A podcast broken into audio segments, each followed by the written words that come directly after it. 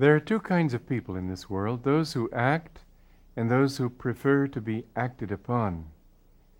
What I'd like to talk about today in discussing friendship is the importance of becoming a cause rather than an effect. This is what we see in the song that I just sang, where Rama and Sita had so much inner wealth that they were able to be happy, whether they were in a palace, whether they were out in the forest, owning nothing at all, just sleeping on the bare ground.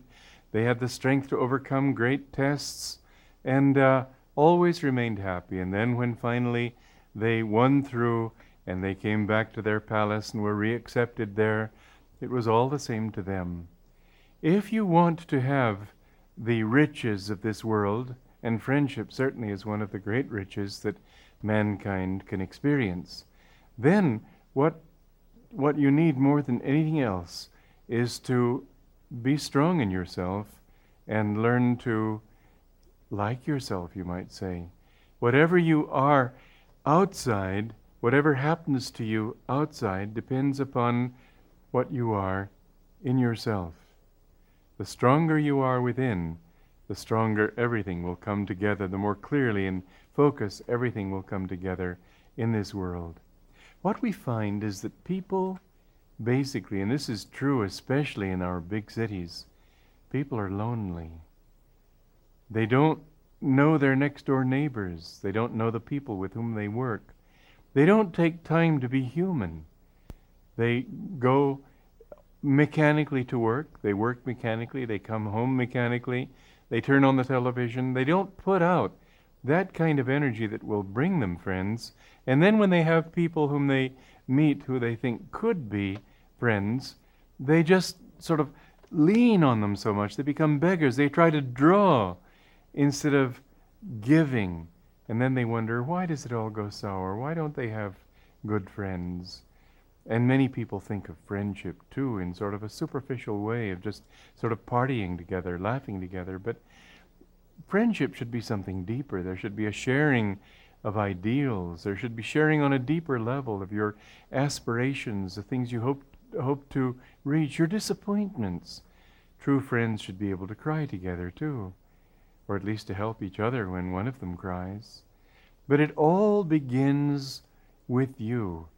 And it begins, of course, in a sense, with what you put out. If you want to have friends, then you should be a friend first. But more than that, people can try to be friends and still be sort of not the right kind of friend to have. What we really need to do is befriend ourselves first. And how do you befriend yourself? Well, by developing in yourself those things that you really like. I know people will will say, "Well, you've got to love yourself." Well, I don't know what that that means really. I certainly don't want to love qualities in myself that are basically unlovable, that would be living in a sort of a cloud. Uh, I think that it's very good to get the feedback from other people that helps me to see myself as they see me and perhaps as I am. It doesn't mean that I should depend too much on their opinion of me because their opinion is very probably a projection of their own likes and dislikes, and people very often will like others because those people endorse their own opinion. So you can't rely too much on others, but still, you begin to notice a little something if everybody turns away when you come on the scene. It should tell you something.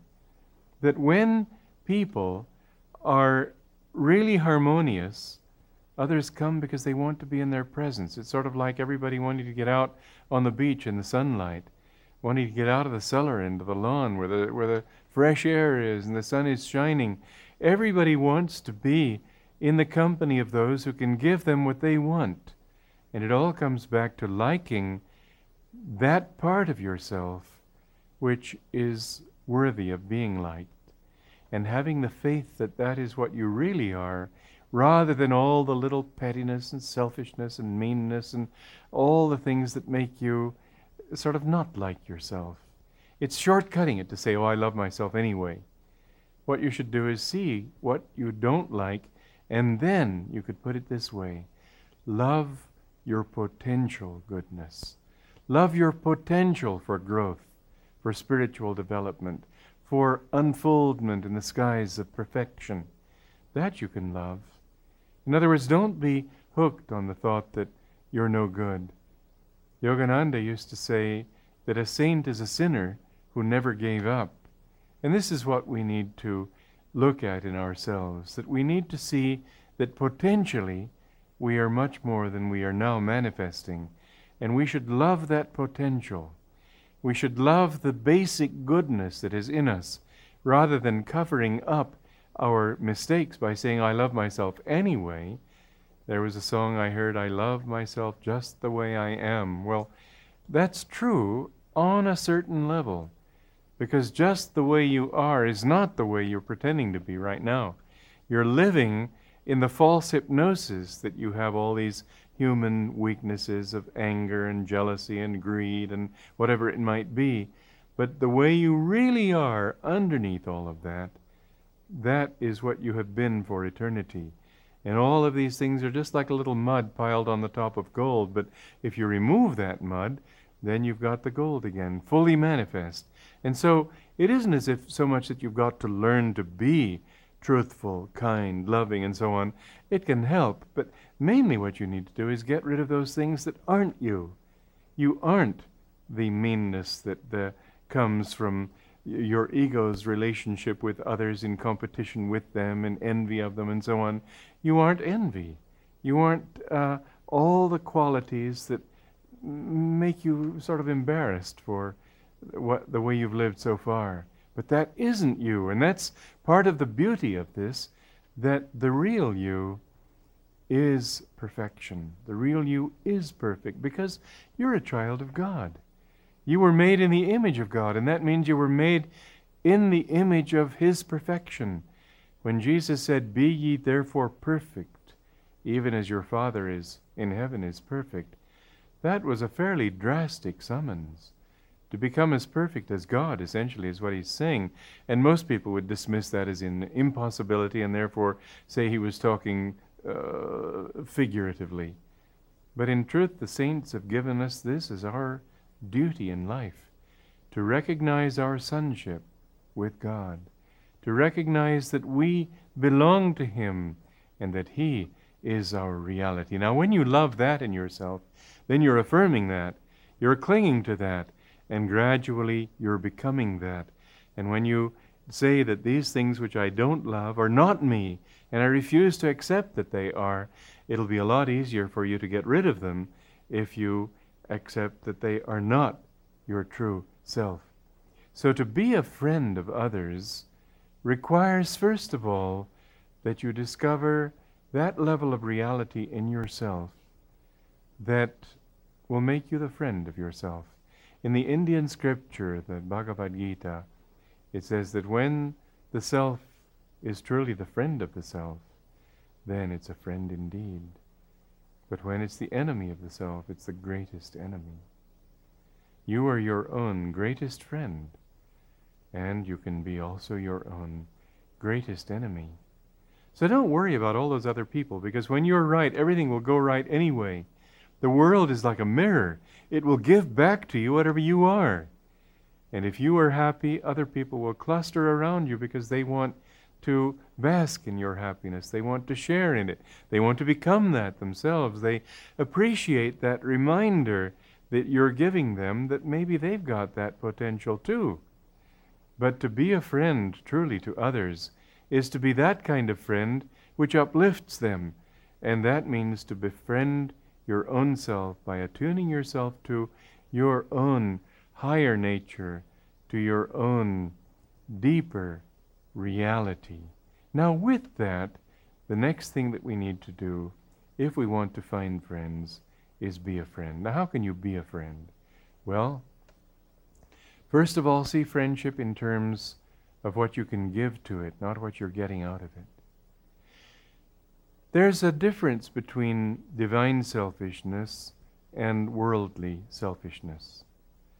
That kind of moral teaching that says you shouldn't be selfish is sort of impractical, really, because we all want something, and to pretend that we don't is the first step toward living in a dream world. We all want something. We want happiness. We want fulfillment. Yes, we want friendship. Why not? We want peace of mind. We want love. Everybody does. So the thing is that if we're selfish in the way that the egotistical kind of person is, we're sort of running around like beggars saying, Please give me a smile. Please give me a little love. Please give me a little happiness. Please give me a little loyalty. And in this way, well, you know, when you when a beggar comes to you, if he uh, the most he can ask is a quarter, a dollar maybe this in this day of inflation, but he can't ask you a lot. Whereas your own deepest friend, dearest friend, your own child, he can ask you anything, because he knows that you'd share everything you've got with him. That's how God is, and that's how you can be with others. And the thing is that when you're that kind of to come back to the subject of divine selfishness, that why should you be a friend of others? Why should you give friendship to others? People will say, well, I, uh, what am I doing? Giving. I want to feel it myself. It's not, it's not wrong to expand your self, self sense of self and to feel that you are, you are happier in sharing your happiness with others. You feel more love in giving love to others. And that's another aspect of friendship that it doesn't need to have reasons. You shouldn't think that, oh, I like this person because he's got this, this and that kind of personality. Really, the kind of friendship that I'm talking about most of all is that kind that doesn't have any quality, any, any qualifications, any conditions, that you love because you're happy loving, happier loving than not loving. And if people treat you badly, then you don't worry about how they treat you. You still are happier loving than not loving. And so, whether they treat you badly or well, you still love them. You can't love people that way as long as you're thinking of each one with his own personality. But you can love people that way when you have this love to give that's in your heart, and when you can just give it to God in them. When you can expand and feel that it's really your own love that you're feeling through other people. When you have that kind of attitude, then no matter where you go in life, you'll find complete strangers coming up to you and treating you as if you were their own dearest friend. It works. You know, there's a beautiful story of a Swami in India who came to this country at the turn of the century. And the tradition in India for swamis is that they carry no money with them. Somebody had given him a ticket to come to America. He felt the inspiration to come here, and he knew that God would take care of him. He felt that God had guided him so far, and he wasn't at all worried. As the ship was coming into the harbor of San Francisco, uh, a man came up to him, and he said, uh, um, Do you know where you're going? No, God will take care of me. He said, Well, uh, uh, does nobody know you're coming? No, nobody knows. All the time with this blissful smile. Do you have any friends in this country? I have one. Who is it? You. The man was so completely captivated by this answer that he took care of him and arranged a whole countrywide tour uh, for the man. It turned out that he had the means to do so uh, for this Swami.